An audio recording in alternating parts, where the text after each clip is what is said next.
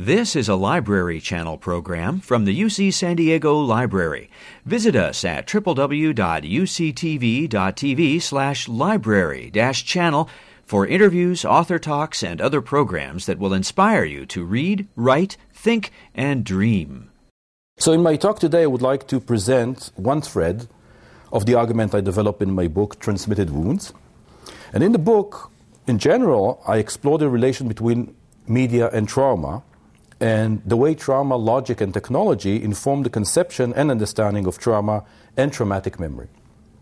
It includes a number of case studies from the role of radio broadcasts during the Eichmann trial to videotape and testimony, television and 9 11, virtual reality and testimony, and virtual therapy for post trauma. Each of these cases represent different instantiations of the, of, of the tension that is um, encapsulated in the book's title. It is the imparting of uh, painful personal experience, which by definition resists imparting. Uh, and in the time available to me today, I will be able to touch upon a discussion running through roughly two chapters of the book, which concern uh, specifically the media of Holocaust testimony. So let me begin by clarifying how I understand the role of media technology in the context of testimony. The media of testimony, be they audio recording, film, video, or digital media, are more than just carriers of testimony. They are the operational platforms that make the documenting and disseminating of testimonies possible. As such, the media of testimony are not simply conduits of already shaped narratives but themselves participate in the shaping of narratives. Not simply deliverers of experience, but creating the conditions of possibility for delivering of experience. Media shape that which they convey. And in this sense, can be said to be productive of meaning, meaning and experience as much as conductive of meaning and experience. The media of testimony, that is, the technical devices for recording, storing, and dissemination, have a defining role in how testimonies come to be. What I will be focusing on today is the manifestation of traumatic memory in Holocaust testimony. The way traumatic memory figures in testimony has been a consistent preoccupation in recent debates in and research on the memory, memory of the Holocaust. Often, traumatic memory is described as a failed memory as the inability to express and recount an experience so overwhelming that it resists or defies its own narration. What gets expressed in testimonies is not only the individual memory of survivors, but sometimes also their inability to fully express what they had experienced. What I want to argue is that the specific manifestation of traumatic memory as arising in testimony is a function of the media of testimony. In other words, media technology plays a, a, key role in shaping the performance of traumatic memory. And so different media would give rise to different configurations of traumatic memory, or may even altogether preclude its expression. I will try to explicate and demonstrate this claim by tracing the changing status of traumatic memory in testimony from analog to digital media and from audio recording and video recording to virtual reality and algorithmic holographic witnessing. And one additional qualification about media before diving in. My concern here is with audio and visual media, and one may justifiably say that written testimony is also mediated, namely textually. And this is evidently true. But as I will suggest, the specific configuration of traumatic memory in testimony could have only arisen in the context of audiovisual media, specifically videotape recording. This is because audio and visual media capture not only the testimonial narrative as recounted, recounted by the survivor, but also the very event of recounting, the performing of testimony. And this proves critical in my analysis of the status of traumatic mem- memory and testimony to follow. Now, at the base of all Holocaust testimony projects lies a common commitment to record and preserve the stories of, of those who survived the catastrophe as told in their own voices. When it comes to survivors' testimony, the messenger is as important as the message. The first to su- subscribe to this reasoning was the American uh, psychologist David Boder, who in 1946 set out to interview survivors in refugee camps across Western Europe. Equipped with what was then the state of the art technology, an Armour Model 50 wire recorder, Boder went on to produce what was the first audio testimony of the Holocaust. As Boder later com- commented, and quote, through the wire recorder, the displaced person could relate in his own language and in his own voice the story of his, his concentration camp life. Studying wire recorded narratives led him to devise what he called a traumatic index, by means of which, quote, each narrative may be assessed as to the category and number of experiences bound to have a traumatizing effect upon the victim.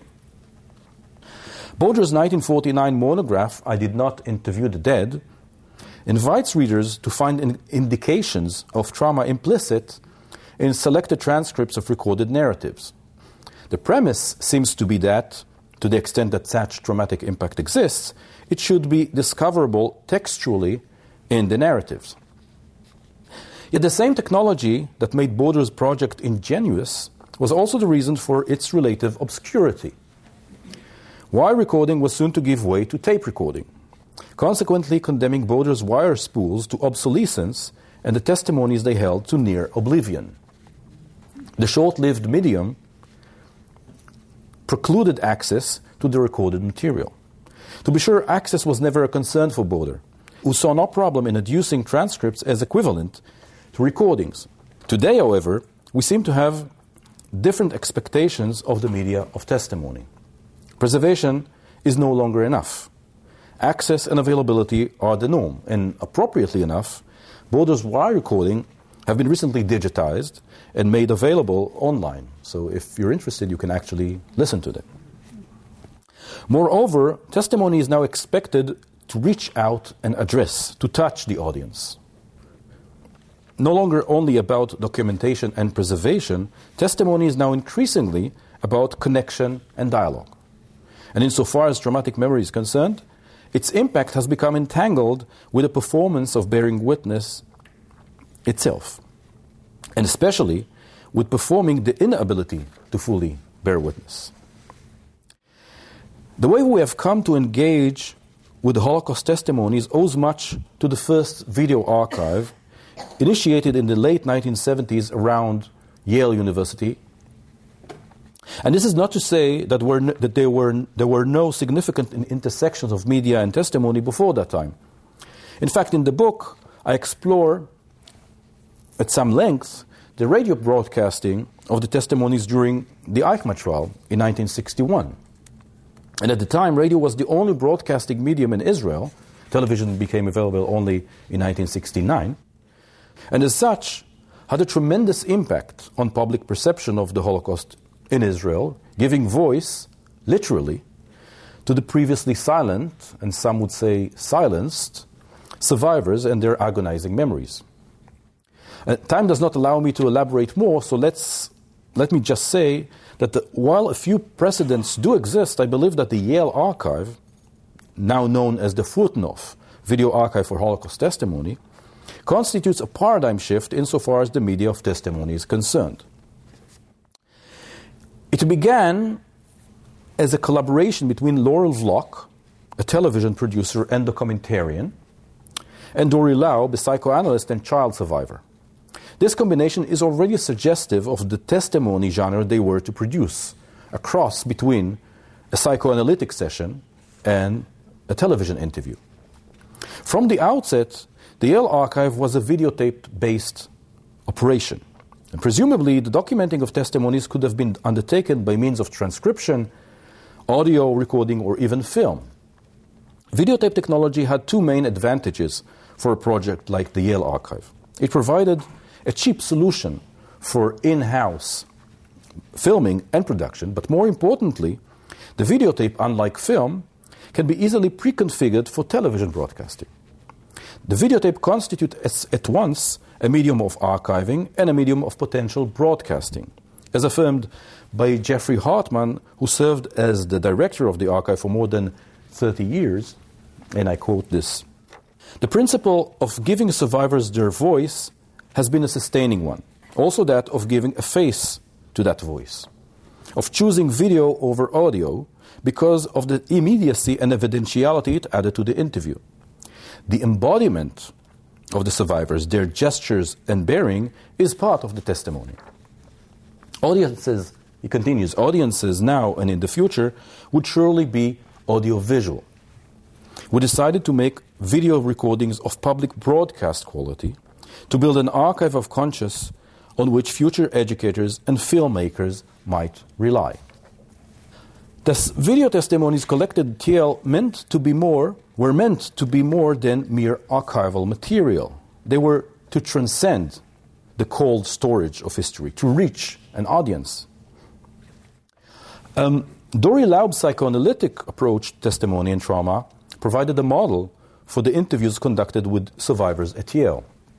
According to Laub, bearing witness involves coming to grips with the traumatic memory of loss and survival, a process that can only take place with, with an empathic listener who accompanies the survivor in relieving the traumatic experience. As Laub puts it, the listener takes on the responsibility for bearing witness that previously the, the narrator felt he bore alone and therefore could not carry out. The listener has a, a facilitating role in bearing witness, providing the survivor with a supportive addressee, possibly for the first time. But there is another witnessing party at the witnessing scene, one that Laub curiously leaves out the video camera.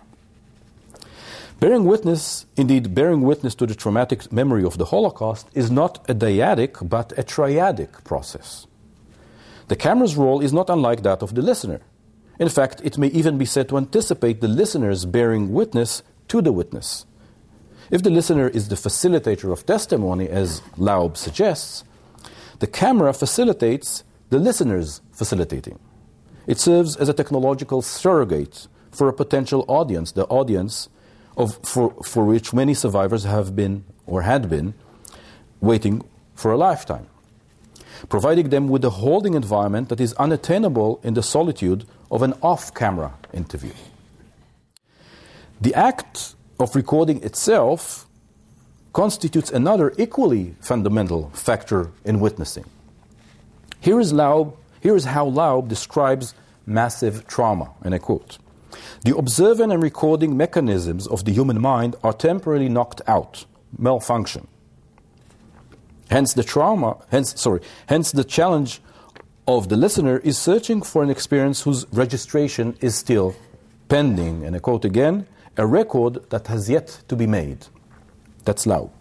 And record stands both for the outcome of a psychoanalytic process by which an event is to be retroactively restored, but equally, albeit implicitly, as the actual record, the video recording, capturing the process of restoring the missing, missing mental record, a record by which the testimony may also be retroactively replayed. Indeed, the two senses of record are inescapably linked.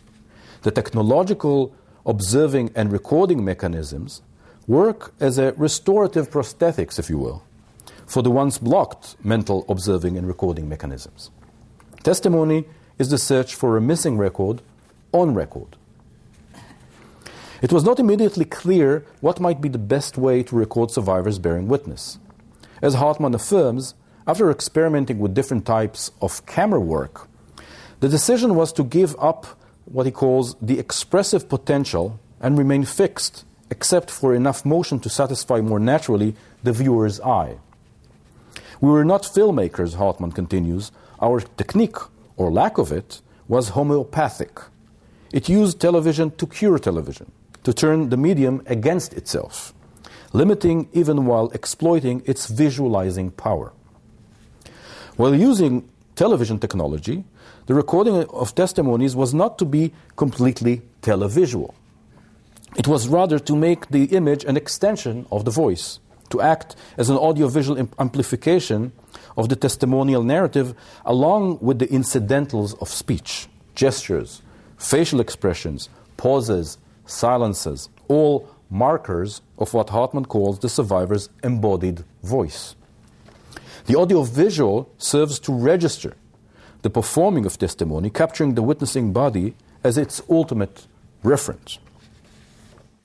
Consider Laub's often cited depiction of a woman recounting her memories of the uprising in Auschwitz. Laub describes her as, and I quote, slight, self effacing, almost talking in whispers, mostly to herself. But then a sudden intensity, passion, and color were infused into the narrative. She was fully there. All of a sudden, she said, we saw four chimneys going up in flames exploding. Laub then recounts a debate following the screening of this testimony at a conference where attending historian, historians disqualified the testimony, claiming that historically only one chimney had been blown up, not four. Insisting on its importance, Laub argued that what the, the woman was testifying to was not empirical history, but something more radical. As he puts it, an event that broke the all compelling frame of Auschwitz. What the historians fail to acknowledge is the performative aspect of testimony, the tone and cadence of the voice, gesture and non-verbal cues, which arguably convey a more profound meaning than, a mere than the mere historical. In challenging the historian's uh, judgment, Laub effectively challenges their conception of what constitutes a legitimate historical record, a position that relies on the technological capability to record and reproduce spoken words together with, with their accompanying emotive markers. The debate between the psychoanalysts and the historians can therefore be read as underwritten by their respective media of record. Several Holocaust scholars have noted the special expressive potential of audiovisual testimonies. Lawrence Langer, for instance, suggests, and I quote, that a written narrative is finished when we begin to read it, its opening, middle, and end already established between the covers of the book. In videotape oral testimony, by contrast, Narrative is produced in real time. And I quote again it unfolds before our eyes and ears. We are present at the invention of what, we, when we speak of written texts, we call style.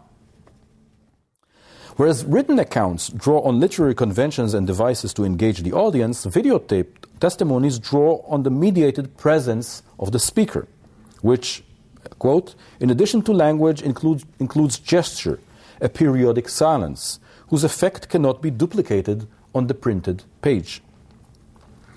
Of particular significance is what Langer calls, following survivor and author Charlotte Delbo, deep memory.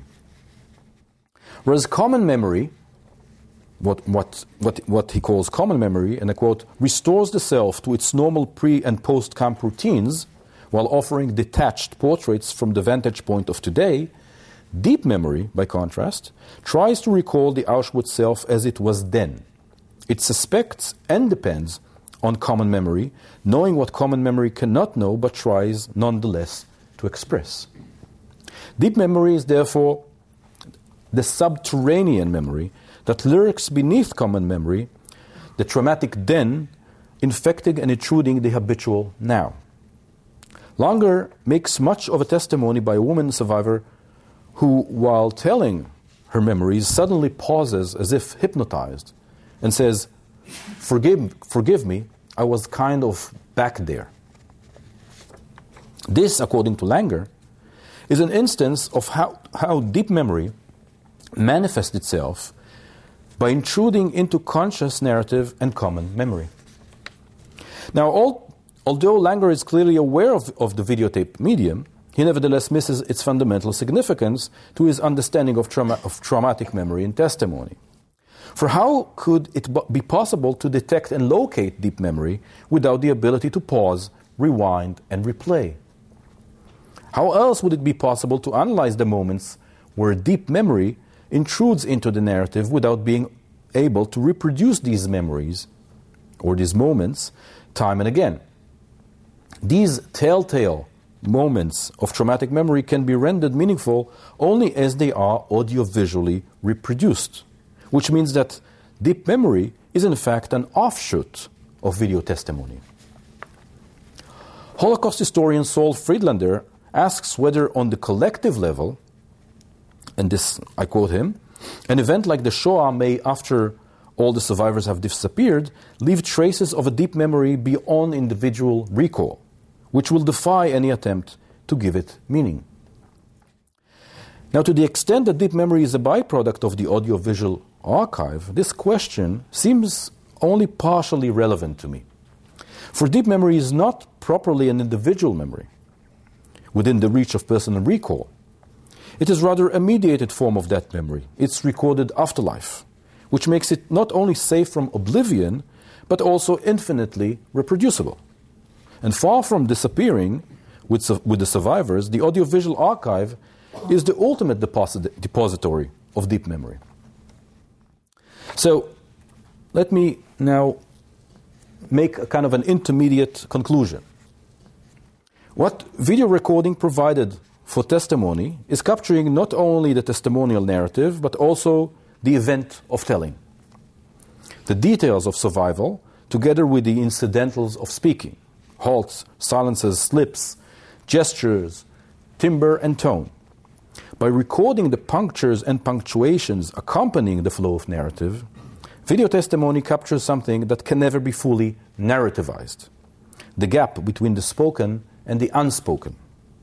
It bears witness to and archives the attempts and failures of narrative in giving an account of the traumatic past, the expression of the inability to express.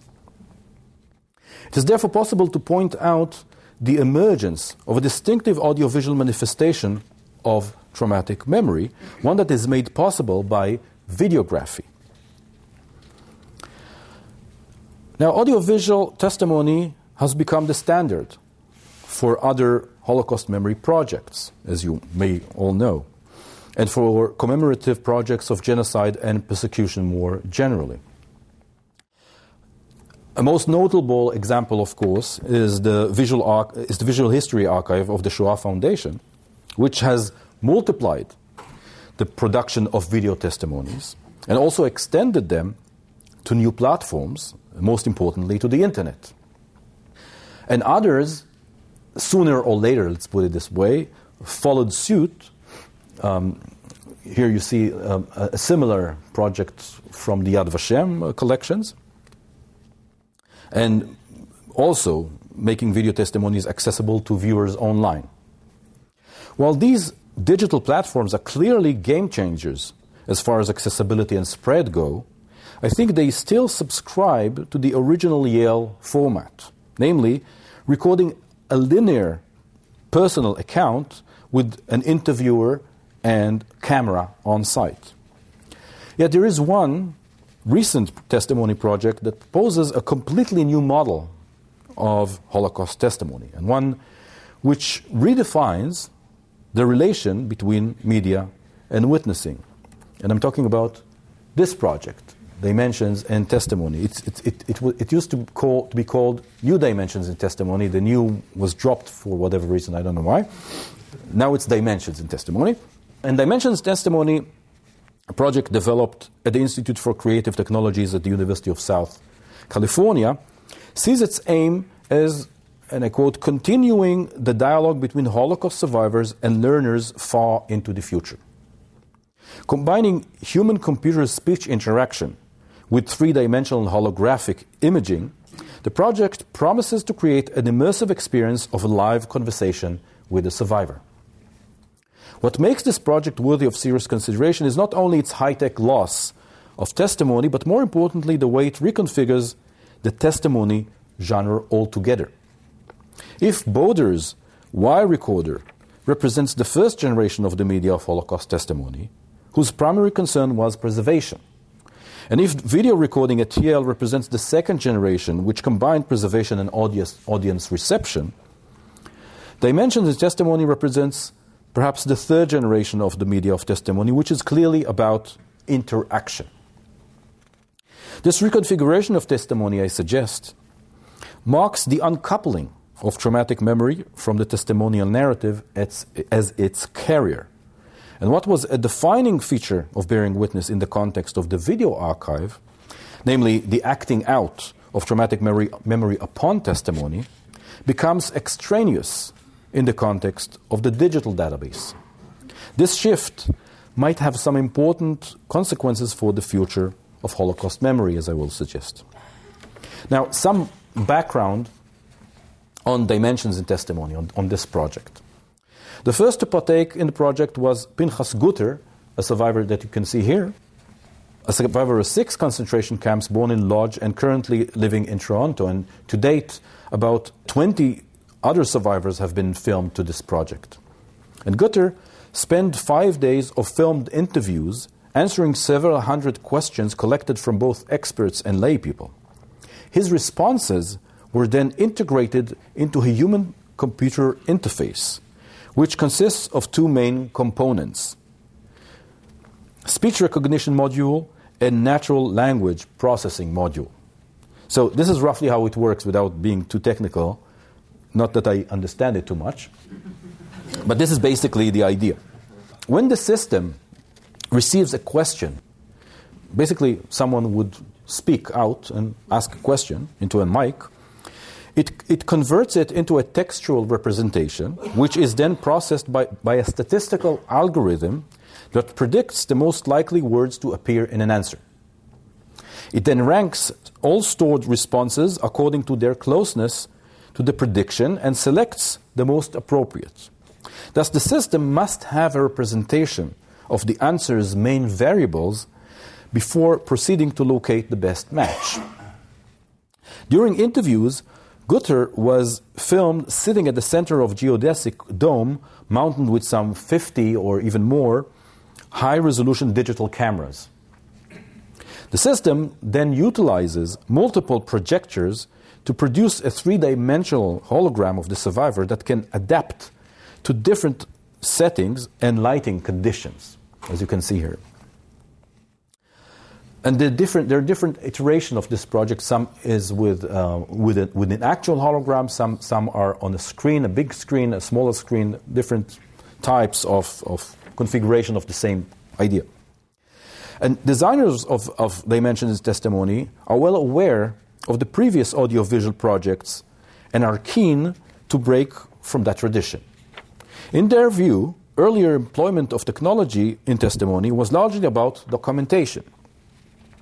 Their declared goal is to replace the documentary model with a conversational one, based on a simulation of face to face dialogue with the survivor. And I would like to make four points in order to explicate my claim as to the uncoupling of traumatic memory from testimony and, it, and the problems I think this might entail. So, the first point I want to make about this new technology and this new project concerns the temporality of testimony. And as said, the Yale archive was the context for the emergence of a distinctive audiovisual manifestation of traumatic memory. This is because video recording captures not only the testimonial narrative, but also the event of telling, and in this sense can be said to be a medium for the performing of trauma upon testimony. The digital basis of virtual testimony, if we want to call it like that, produces an entirely different media temporality of witnessing. All digital processing, be they textual, visual, or audio, is underpinned by microtemporal calculations taking place well below human perception. This is also the case with the algorithm at the core of dimensions in testimony, determining the most probable outcome to any given question. Gutter testimony, quote unquote testimony, is based on statistical probability. Its media temporality being micro, microprocessual rather than chronological, non-linear. Since the system already knows all the possible answers before receiving any question, the result is what might be called narrative ex machina. At each runtime, a different stringing of responses depending on the queries presented. If video testimony provides a repository of narrative bound incidents that are ripe with interpretative possibilities, the virtual testimony is based on discrete, semantically pre-classified narrative units that are unsusceptible to real-time irregularities. What is lost, and this is, I think, the important point, is the precarious, precariousness of the testimonial narrative, which no longer operates as the carrier of lapses and parapraxis as telltale of traumatic memory. Second point I want to make about this project has to do with presence and absence. And according to designers of the dimensions in testimony, what distinguishes their project, and I quote, is the ability to connect on a personal level with the survivor and the history, even when this, that survivor is not present. While every kind of technological memorization is in one way or another about making the absent present, the dimension in testimony version proceeds to take the extra step of denying the absence of that which is made present. Virtual testimony simulates the co presence of witness and audience, producing just enough suspension of disbelief so as to keep the interaction going. In a promotional clip, Dimension Testimony designers expressed the wish, and I quote it here, to break away this frame that puts them, that is, survivors, in one place and puts you, that is, audience, in another. Seeking instead to put both in the same place, which is where all great storytelling can happen. What this expulsion of the frame, the iconic metaphor for the screen, which supposedly separates witness and audience misses, of course, is that the frame does not, that sim- does not simply separate, but also connects. Indeed, it connects because it also separates. And retaining this tension with, within testimony, between connection and separation, and between absence and presence, has been an enduring concern for Holocaust testimony scholars such as Dori Laub and Shoshana Felman and Geoffrey Hartman and Lawrence Langer and others, all round uh, associated with the Yale Video Archive. What they all emphasize in different ways is the importance of upholding the incommunicable and inarticulate aspect of testimony, as these, these corroborate the impossibility of full reception and the irrecusable gap between survivors' experiences and those of their audiences. Dimension in testimony seems to operate under the opposite assumption, namely that absence and separation are technologically resolvable predicaments. Third point, I call it from witness to witnessee. A new word, I, I guess. Dimension of testimony can be placed within a broader context of contemporary Holocaust memory projects, which put the emphasis on the side of the recipients. Memory studies scholars have already noted the role of media technologies in producing new experiential dimensions for remembering publics and individuals. And when it comes to testimony, however, there seems to be a trend encompassing a range of digital media platforms of involving recipients in the very production and reproduction of testimony. Such platforms typically consist of user centered design, which shifts the emphasis from the witness as the deliverer of testimony to what might be called the witnessee, the digitally enabled participatory recipient. Thus, for example, we have, I have a, a couple of examples here.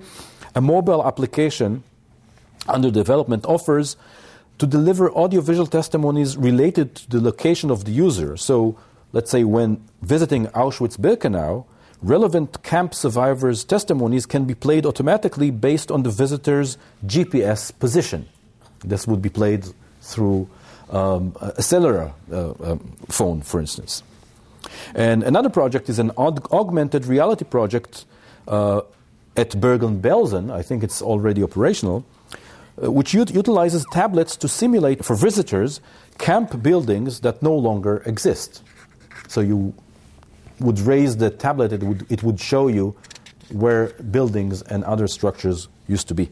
And another example is a 2013 campaign you can see it on the left here, called People Not Numbers, for raising Holocaust awareness among Israeli adolescents, which involved distributing removable tattoos coupled with postcards displaying a QR code that, when scanned by, the, by a mobile device, links to an audiovisual testimony by a survivor marked with the same tattoo. And the most, I guess, recent example is a virtual reality tour, which we can see uh, a short clip. The, the whole thing, I guess, is, is about 20 minutes, and it features, again, Pinchas Guter, the first one to be uh, filmed for the, for the hologram. I come back to Majdanek, to this camp, to convey the truth of what actually happened. This place, this camp, was a place of torture. I think that you have to confront pain to be able to heal it. Unless you have somebody that can say, I was here, I saw this, this was done to me, I don't think people would accept it as the gospel truth. So, uh, the way that that works is you would wear uh, virtual reality goggles and would, would uh, virtually follow a survivor walking around the camp and would be able to look around and feel as if being there. So these are different examples of what I think is happening in the shift of the emphasis. All these examples, um, in all these examples, I think, technology invites users to assert their own presence themselves as a way to invoke and perhaps compensate for the increasing disappearance of survivors. The Dimensions in Testimony project takes this trend even further by completely customizing testimony to fit the recipient's context from conversation topics all through lighting conditions. In this new arrangement of technology and embodiment, what is being forefronted is the intervention of those observing rather than the interpolation of those depicted. It is as though the embodiment of the witnessee comes to replace that of the witness, and with it, the removal of the mediation of traumatic memory. Uh, fourth and last point on this digitizing traumatic memory. So here's a speculative question. The processing of testimony into database invites the following speculation. What if the audiovisual markers of traumatic memory, those that were came out of the videotape, the slips, the silences, the gaps, and all those things, could somehow be coded by an algorithm? Would that serve to recreate the traumatic dimensions of testimony under digitization? In order to be coded, such latent content would, ha- would first have to be made definable and identifiable. But this would further mean not only classification but also discretization, making the coded content classifiable only as discrete. And digitization of audiovisual markers of trauma to the extent that it is, it is even possible would result in itemization of such markers. And once, once itemized, these markers are, are no longer imbricated within the unfolding of the testimonial narrative. They become detached from narrative as their carrier, and as such recast from latent to explicit contact, and from symptom, if you will, to sense. Saul Friedlander's worry about the disappearance of deep memory, a worry that was largely unwarranted in my mind, in the context of the videotape might become justified again, if we follow this speculation, in the context of digitization, though for a different reason. At stake is not the loss of what he called deep memory, but its reification, not oblivion, but objectification. Indexing testimonial instances as traumatic, as defying meaning, as resisting um, experience cannot but collect them under a concrete designation, and thereby turning them into a semantic formula. And turning the inarticulate into a concrete category sacrifices its expressive precariousness. What was incidental in the performing of narrative on videotape would become overdetermined in the coding of narrative by algorithm. So let me start concluding. So, having said all that, my intention, intention here is not to lament the obsolescence or the disappearance of videotape, nor the loss of the analog traces of traumatic memory in the digital age. Indeed, it may well be that what was particular to, the, to one technology becomes apparent when it is replaced by a new one. Nostalgia for the old might disguise fear of the new. Yet at the same time, I'm suspicious of the impulse to scrap the old ways in favor of complete revamp of the media of testimony. My position, therefore, is of partial release of the past and partial embrace of the future, which I think is the preferable, preferable position to hold in order to assess the present.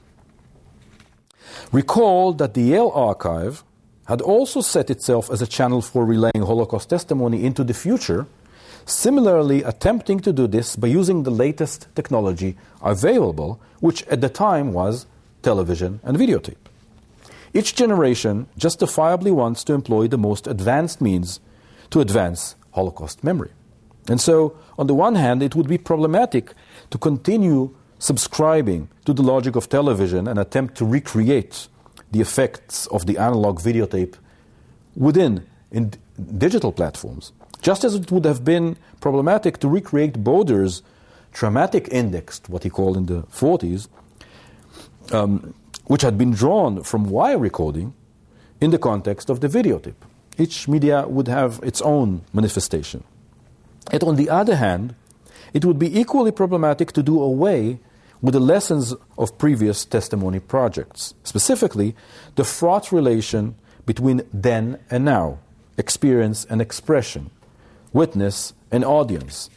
All this in favor of a model that reconfigures testimony as a simulation of free flowing conversation with a survivor. Dimensions in testimony celebrates the technical ability of, of rectifying the loss of survivors by simulating their presence. That survivors will soon be gone is indeed a challenge, but not so much as a problem to over- overcome, but as a condition to be reckoned with. Their disappearance, in and of itself, does not necessarily bode ill for the future of Holocaust memory. Acknowledging loss does not amount to forgetting, but may instead encourage developing alternative ways of remembering that embrace the unbridgeable gap between those who were there and those who are here. Especially given today's technological capabilities, Holocaust remembrance calls for a modicum of release. Survivors should be allowed to pass on so as to be survived by their testimonies.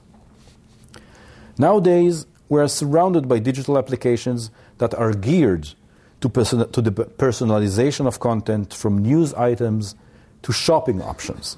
New digital platforms also enc- encourage user involvement and participation, including what is now called UGC, or user generated content. All these capabilities are now evident in the use of digital media for Holocaust memory, and it remains to be determined how best to use them in order to ser- serve the cause. Now, I do not mean to sound like the older man that I guess I am, dis- disparaging the cherished devices of the young. Memory is necessarily tied to the media of its transference, and that has always been the case. But when it comes, uh, uh, reaching, reaching into the future demands embracing the best means that can get us there. But when it comes to Holocaust testimony, I worry that the push to user involvement and personaliz- personalization of content, what I refer to as the shift to the witnessee might sacrifice something essential to the duty of remembering. No technology can compensate for the disappearance of survivors, nor should it. The question is how to both acknowledge loss and incorporate absence in whatever shape digital testi- testimony might take. Absence may be a creative possibility, involving not only the relaying of experience, but also the, re- the relating of the impossibility of relating certain experiences. To be sure, it is not traumatic memory itself as a specific kind of content that necessarily demands preservation. Rather, it is the function that traumatic memory has served under videography, namely, the insertion of absence into presence as a reminder of the incommensurability of past and present. This, I think, is perhaps the greatest challenge for the future of testimony under conditions of digitization. Thank you very much.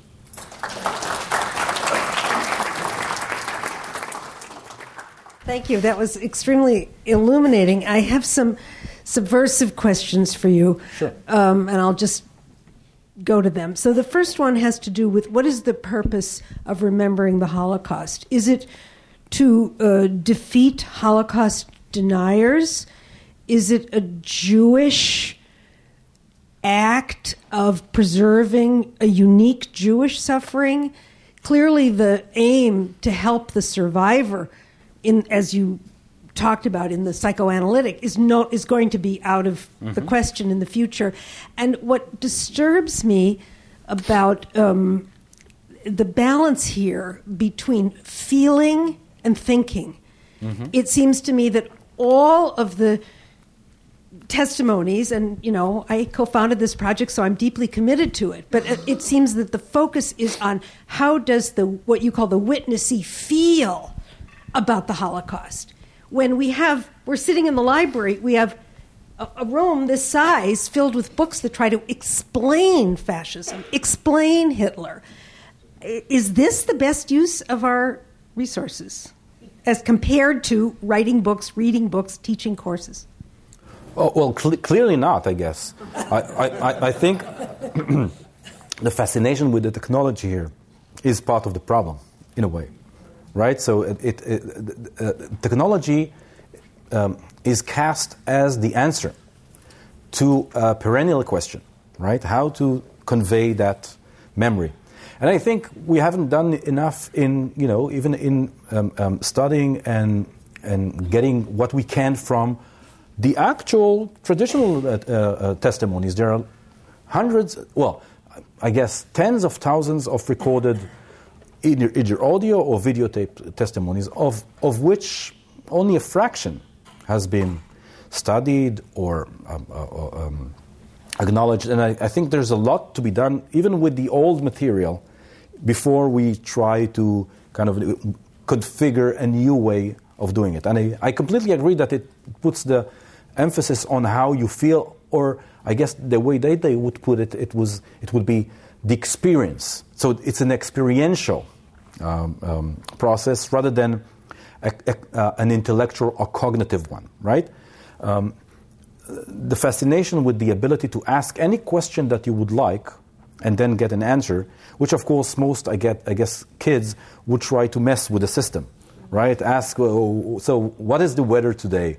So they would have they would have specific answers to to to, to try to deal with that, right? So the, the, the, hologram would say, well, I don't have an answer for that, or let's keep to the topic or whatever.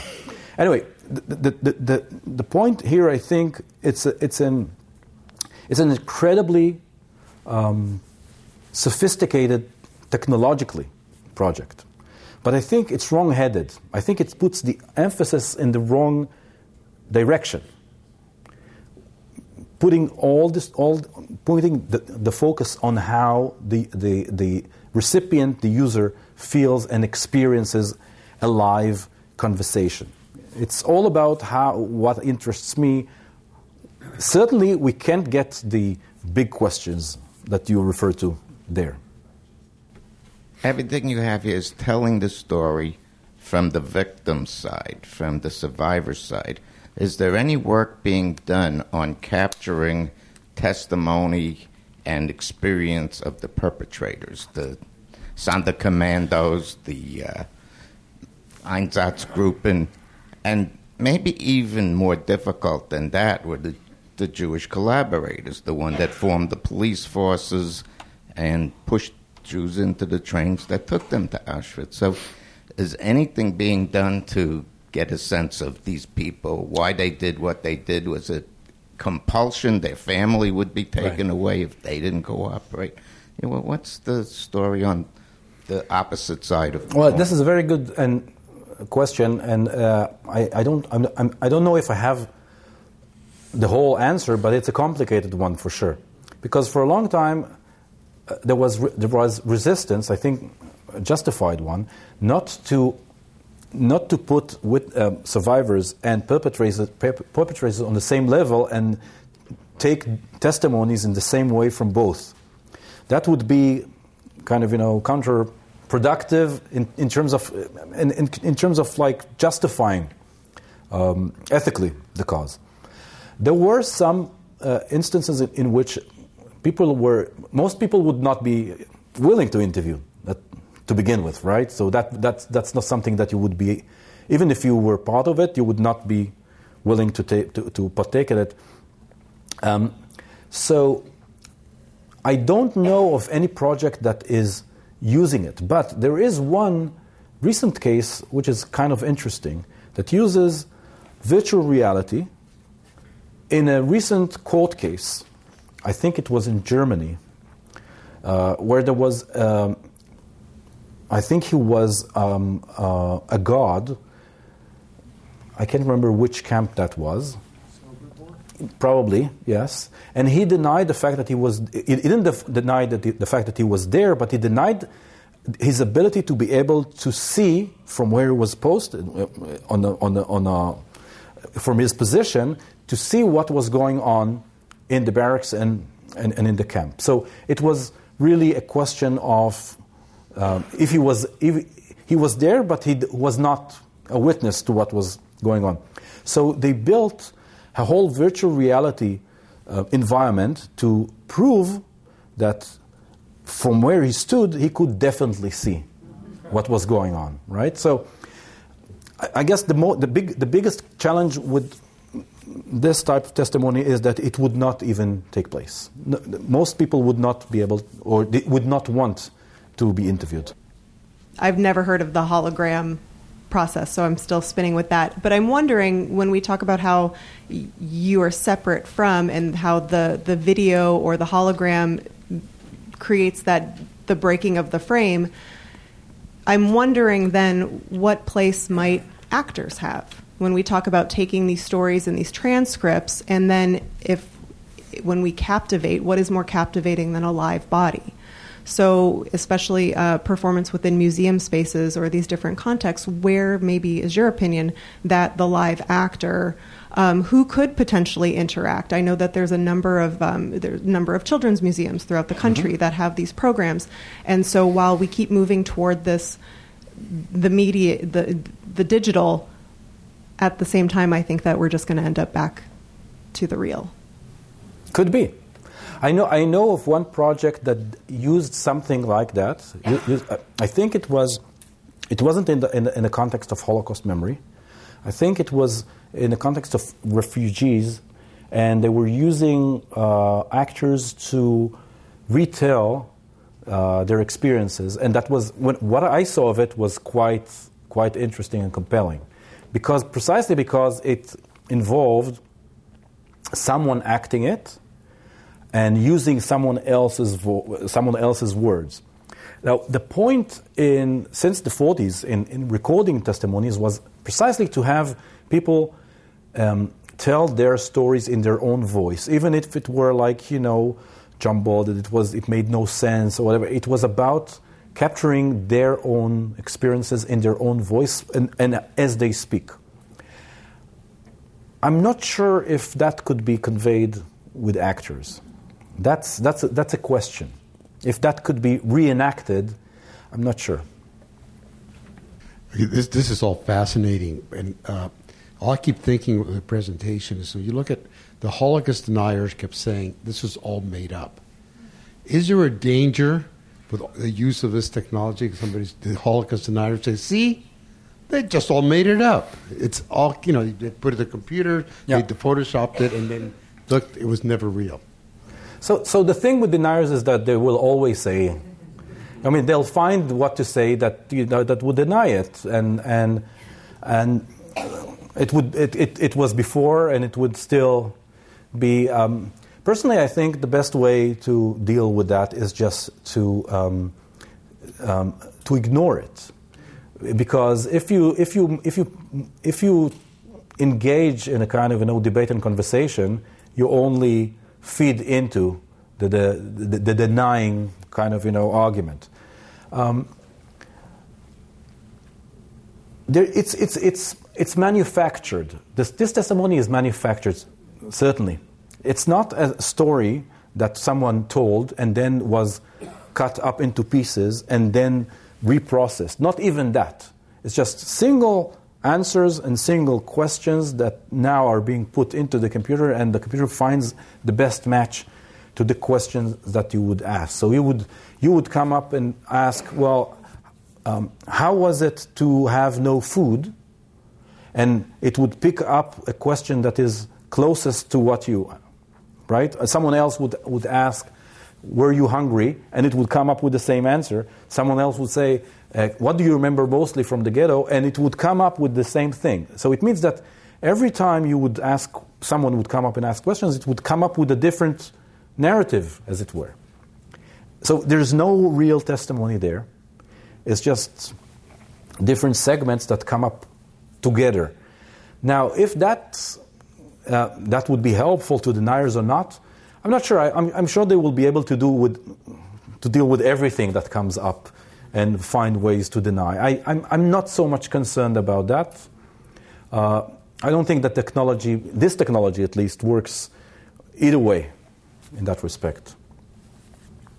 Please join me to thank uh, Professor Amit you. Pinchevsky for Thank a you so wonderful lecture. Thank you.